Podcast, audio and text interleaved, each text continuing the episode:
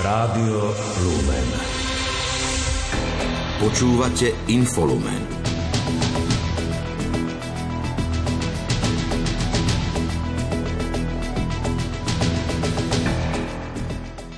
Lekári z Liptovskej nemocnice odmietajú zaradenie do prvej kategórie a avizujú odchod. Pápež František dnes oslavuje narodeniny, zároveň udelil ceny za dobročinnosť. Ruský prezident Vladimír Putin sa stretol s vojenským vedením, žiadal návrhy, ako postupovať vo vojne na Ukrajine. Na rade sú hlavné správy Rádia Lumen, vysielajú ich Peter Ondrejka a Alžbeta Paulíková. Domáce spravodajstvo. Ministerstvo zdravotníctva do konca roka zverejní základnú kostru novej nemocničnej siete. Pôjde o konkrétny zoznam nemocníc ich zaradením do jednotlivých úrovní od druhej po piatu. Primári viacerých oddelení Liptovskej nemocnice s poliklinikou Ivana Stodolu v Liptovskom Mikuláši avizujú odchod lekárov, ak bude ich nemocnica zaradená do nižšej komunitnej úrovne.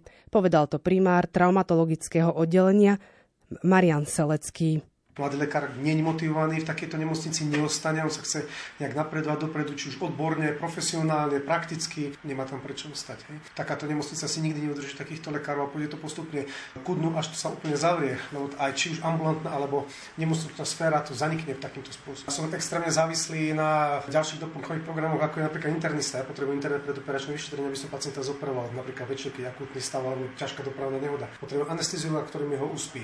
Neurologa, ak krvácanie do mozgu, a ja potrebujem neurologické vyšetrenie, nielen CT urobíme zobrazovacie metódy, ja potrebujem neurologické vyšetrenie, to je extrémne dôležité. Určite to nie je riešenie, lebo pokiaľ to nemáme v vlastných rukách, že si to môžeme manažovať, tak môj osobný názor je, že trošku sa to potiahne a potom sa to všetko zavrie. Námestník riaditeľa pre liečebno-preventívnu starostlivosť Jan Drobčo si myslí, že zaradenie nemocnice medzi prvé typy neprinesie žiadny benefit ani pre obyvateľov Liptova.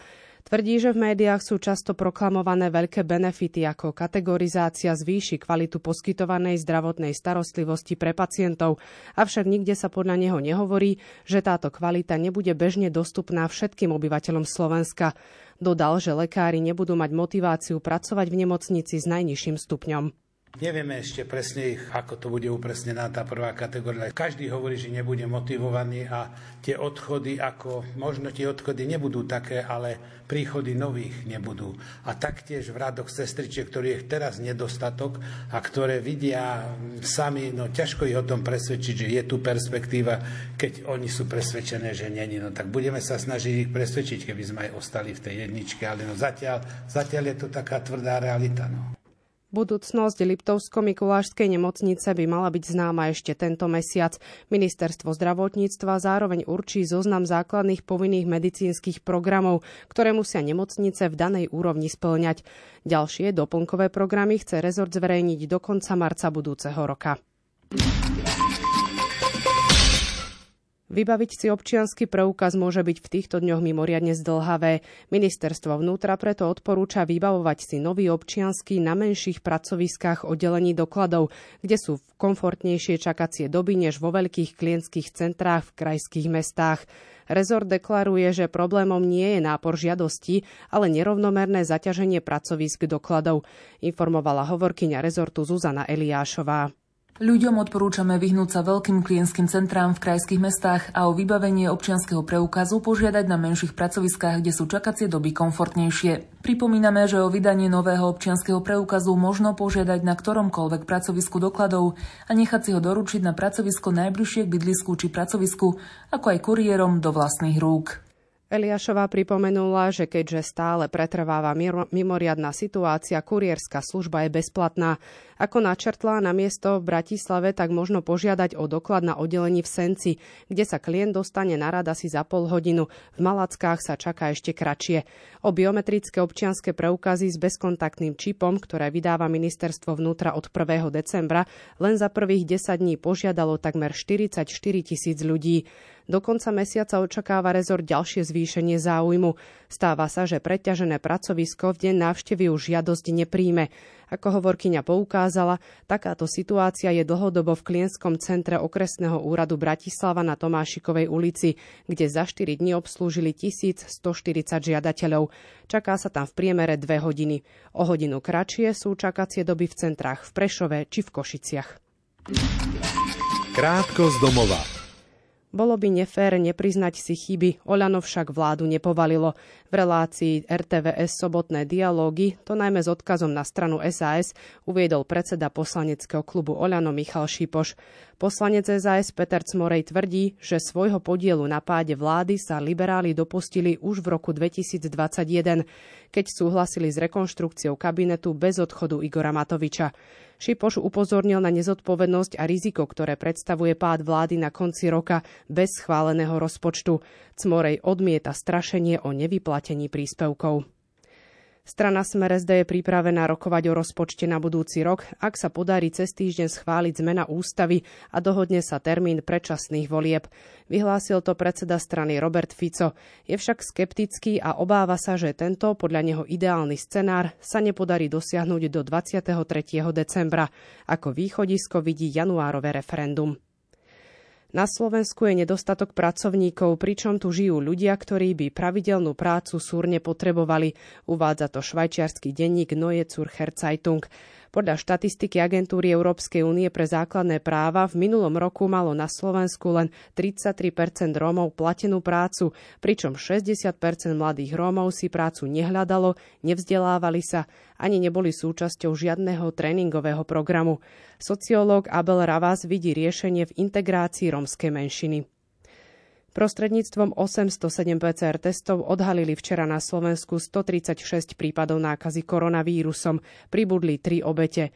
V nemocniciach je s ochorením COVID-19 484 pacientov. Polícia vyzýva majiteľov do posiaľ neevidovaných strelných zbraní, aby do konca januára budúceho roka podali žiadosť o vydanie zbrojného preukazu, zbrojnej licencie alebo o zaevidovanie zbrane na príslušnom oddelení, informovala hovorkyňa prezídia policajného zboru Denisa Bardiová majiteľom strelných zbraní, ktoré neboli doposiaľ evidované na policii, respektíve ich držba je podmienená vlastníctvom platného zbrojného preukazu alebo zbrojnej licencie, pripomíname, že najneskôr do konca januára 2023 musia navštíviť príslušné oddelenie dokladov, úsek zbraní a streliva okresných riaditeľstiev policajného zboru v mieste svojho prechodného alebo trvalého bydliska. V prípade premeškania uvedenej lehoty hrozí nielen peňažná pokuta do výšky 1600 eur, ale aj strata spoľahlivosti na dva roky. Počas týchto dvoch rokov, kedy majiteľ stratí spolahlivosť, nebude možné mať zbrojný preukaz ani požiadať o jeho vydanie. Podrobnosti nájdú majiteľia strelných zbraní na stránke rezortu vnútra v sekcii Zbranie a strelivo.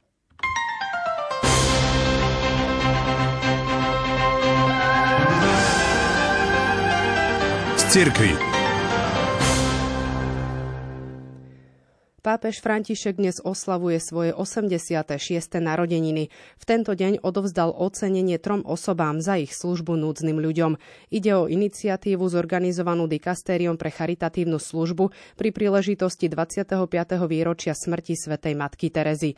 Ocenenie dostali františkánsky kňaz, ktorý sa stará o najbiednejších v Sýrii, bezdomovec, ktorý každý deň venuje časť nazbieraných milodarov ľuďom, ktorí sú ešte chudobnejší než on, a tiež talianský priemyselný podnikateľ, ktorý využíva značnú časť zisku svojej spoločnosti na pomoc ľuďom v Afrike, Indii a Latinskej Amerike.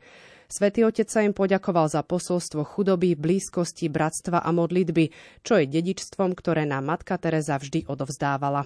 やった! Svoje blahoželanie k narodeninám poslal Svetému Otcovi aj predseda konferencie biskupov Slovenska košický arcibiskup Bernard Bober. V liste uvádza, že prosí pána, aby naďalej posilňoval Svetého Otca svojou milosťou, takou potrebnou pre náročné vykonávanie služby Petrovho nástupcu. Tiež spomenul jeho minuloročnú návštevu na Slovensku, počas ktorej jeho prítomnosť a slová povzbudenia boli pre našu krajinu novým impulzom pre náboženský život aj pre spoluprácu v občianskej kresťanskej spoločnosti. Bober zároveň pápeža ubezpečil, že všetci biskupy, kňazí, zasvetené osoby spolu s celým Božím ľudom na Slovensku sa denne modlí za, jeho, za neho aj na jeho úmysly. Už tradične počas poslednej soboty pred Vianocami vyrazili z Bratislavy vlaky so skautskými posádkami. Ich cieľom je rozniesť betlehemské svetlo do regiónov, aby si ho ktokoľvek mohol odpáliť a mať, mať počas sviatkov tento symbol pokoja, mieru a lásky doma. Viac povie Peter Štancel.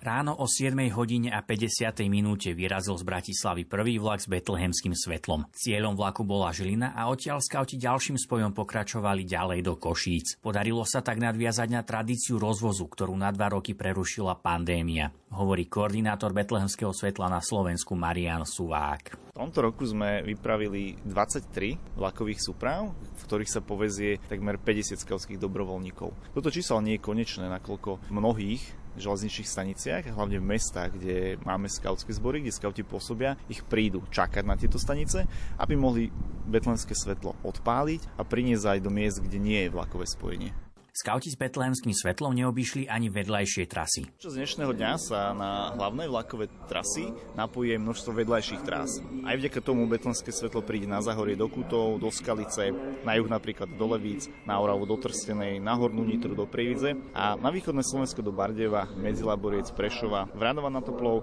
či Humenného Trebišova, Michaloviec a na svoje najvýchodnejšie miesto do Čiernej nad Tisou. Jedným zo skautov starajúcich sa o rozvoz betlehemského svetla je Marián. Toto je už niekoľký krát, čo takto pôjdem vlakom roznášať betlehemské svetlo a vždy je to taká veľmi príjemná udalosť naozaj, keď ľudia prídu na stanicu odpáliť si tento symbol nádeje. Nádejam sa teda aj ja, že tak pomôže priniesť ten pokoj, ktorý je spojený s Vianocami do domácností.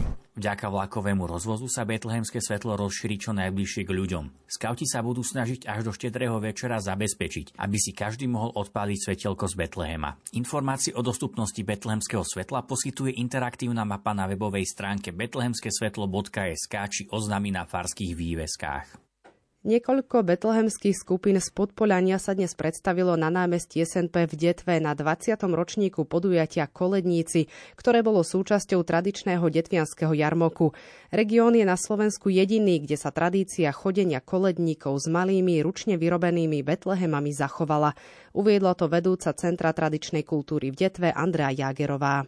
Tak ako to prebieha v súčasnom období, že betlehemské kolektívy obiehajú domácnosti po vianočnom období, tak, tak to isto bolo aj v prvej polovici minulého storočia. Akurát si myslím, že tých betlehemských kolektívov bolo oveľa viac. Títo koledníci, ktorých tu môžeme vidieť, oni skutočne v prírodzenom prostredí fungujú.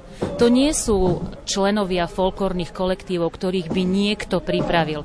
Oni sa pripravujú sami a sami potom obchádzajú jednotlivé domácnosti vo vianočnom období.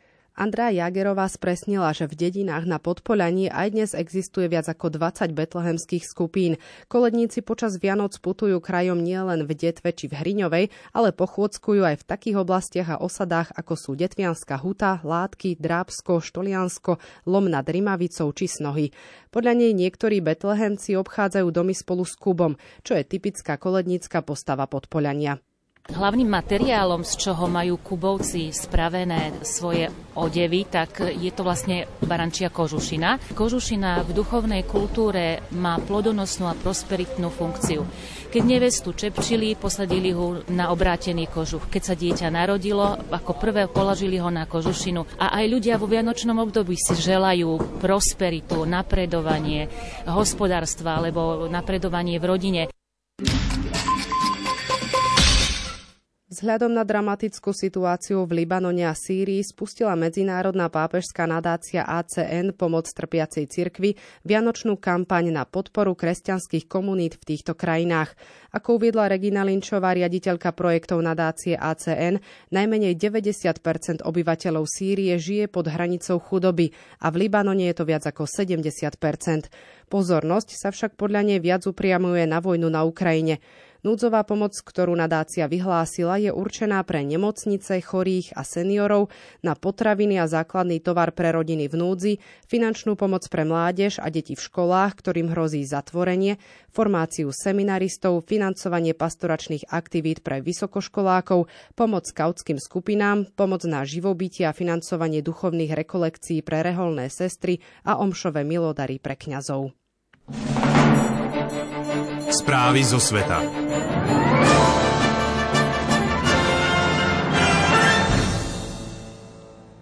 Ruský prezident Vladimír Putin sa stretol s vojenským vedením, ktoré dohliada na ruskú vojenskú operáciu na Ukrajine.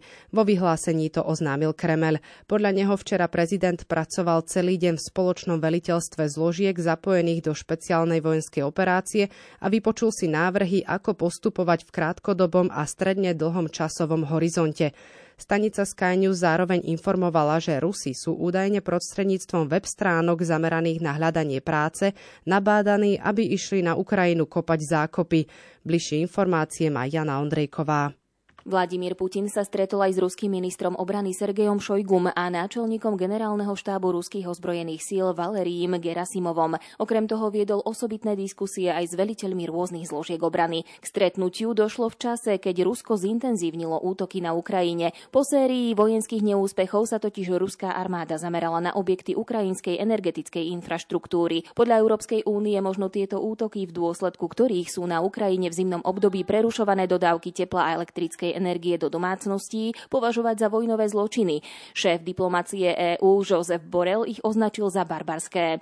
Rusi sú tiež údajne nabádaní, aby išli na Ukrajinu kopať zákopy. Na ruských pracovných portáloch sa začali objavovať ponuky manuálnej práce na Ukrajine, sľubujúce Rusom v prepočte 3635 eur. Pracovné portály inzerujú takéto ponuky týkajúce sa miest v Luhanskej a Záporožskej oblasti na Ukrajine, ale aj v Belgorodskej oblasti ležiacej na západe Ruska pri hraniciach s Ukrajinou. V popise práce sa hovorí, že sú do zamestnania prijímaní bez skúseností. Hlavnou vecou je, aby boli fyzicky zdraví.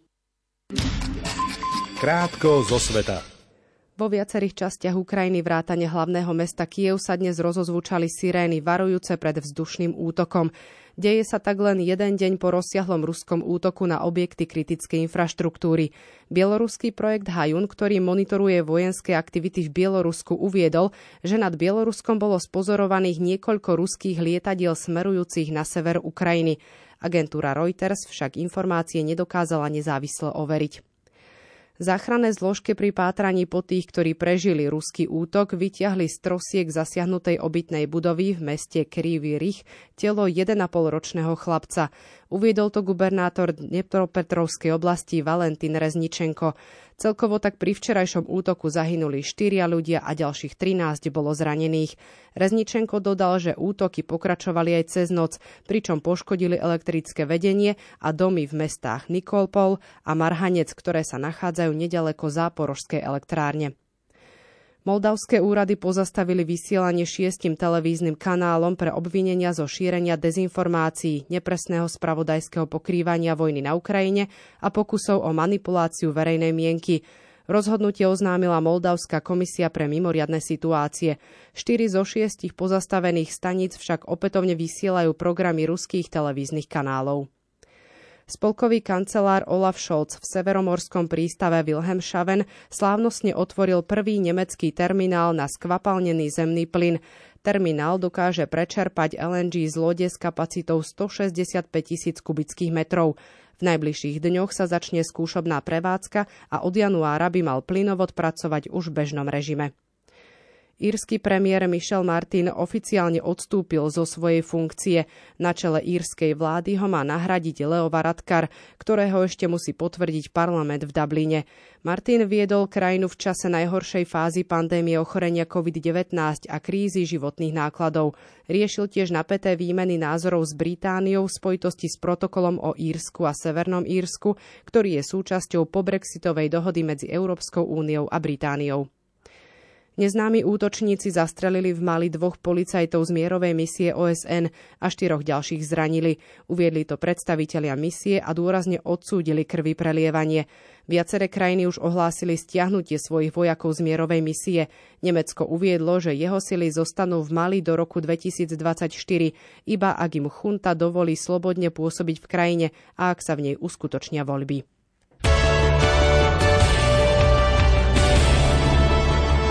Šport Rádia Lumen. Vo futbale pomaly vrcholia majstrovstvá sveta. V týchto chvíľach hrá o tretie miesto Chorvátsko a Maroko. Stav je aktuálne 2-1 pre Chorvátsko.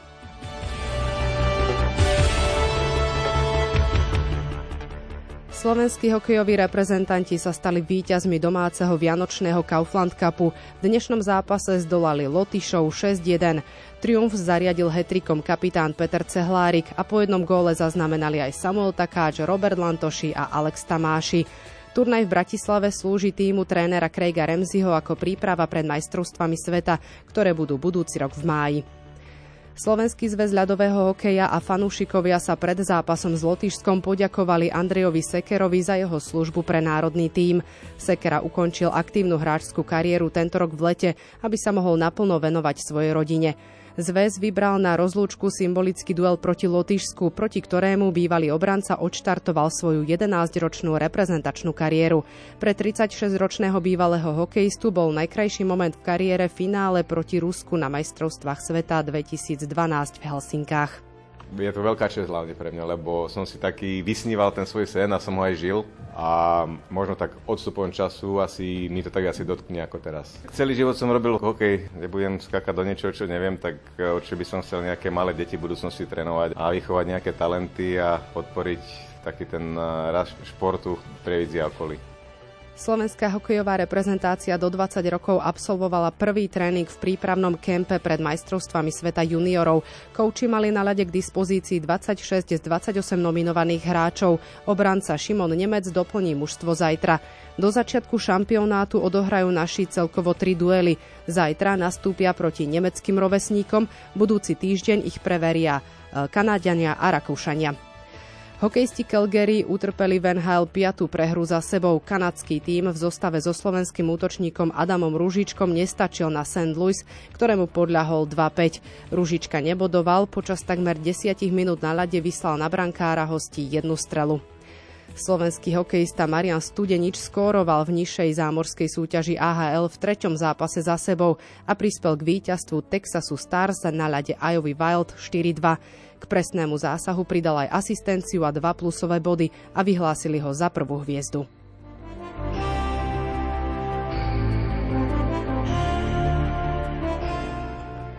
Slovenská lyžiarka Petra Vlhová nedokončila svoju prvú rýchlostnú disciplínu sezóny.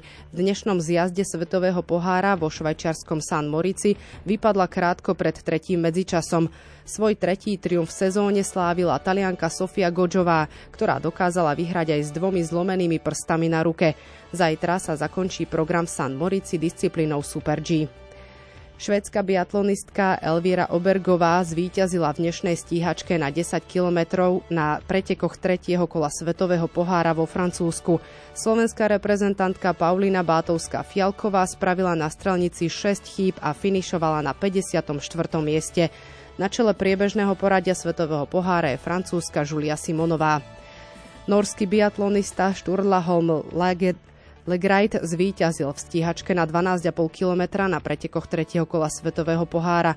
Slovák Michal Šíma po troch trestných kolách obsadil 50. priečku.